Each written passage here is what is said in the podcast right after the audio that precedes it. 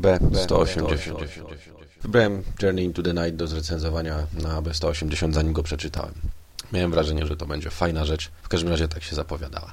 Cieszę się, że ta miniseria trafi do podcastu, ale głównie dlatego, że chciałbym ostrzec czytelników. Wydawać by się mogło, że tego nie można spieprzyć. Temat jak złoto. Czemu niefrasobliwy młody Batmanik, trochę lekkomyślny, trochę zbyt pewny siebie i wypełniony ideałami, zamienił się w pewnej chwili w mrocznego, przerażającego, opętanego świra, mrocznego rycerza, którego od jego zwierzyny odróżnia linia tak cienka, że już tylko on potrafi ją dostrzec. Przyznajcie sami, nie zastanawialiście się, czemu nagle sympatyczny młody człowiek zamienił się w nocnego paranoika? Wiemy oczywiście, że chodzi tu o Jasona Toda, że chodzi o Barbarę, oczywiście też o Tomasa i Martę, ale gdzie tak naprawdę zaczął się mroczny rycerz?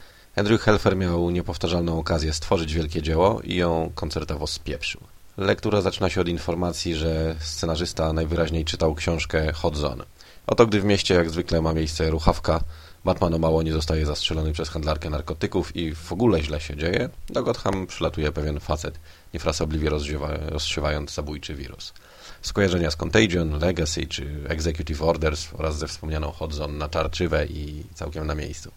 Szukając rozwiązania pierwszej sprawy, Bruce Wayne mimochodem zaczyna spotykać się z sympatyczną dziewczyną, aby chwilę później zarazić się egzotyczną chorobą przywleczoną przez granego zemstą byłego poszukiwacza skarbów. Na szczęście Bruce od małego macał nietoperze i uodpornił się na różne odmiany gorączki krwotocznej.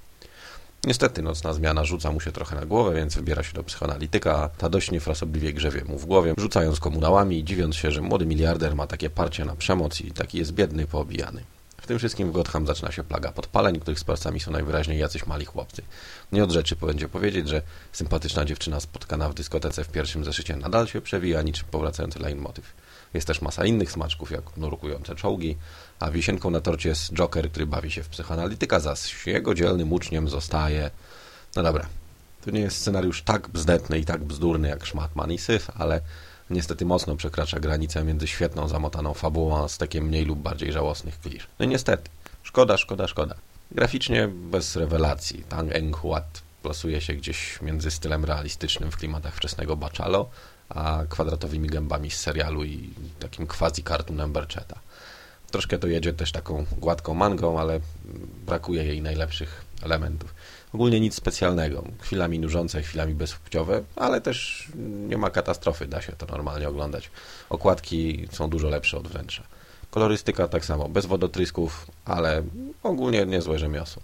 Mm, to jest taka miniseria ciekawostka dla fanów, albo dla takich świeżo upieczonych młodych fanów, dla targetu Morrisona, który nie zna nic z przeszłych, dobrych, dużo lepszych dzieł bo to jest taka miniseria nieszczególna. Odpuszczenie jej sobie nie powinno być postrzegane w kategoriach straty.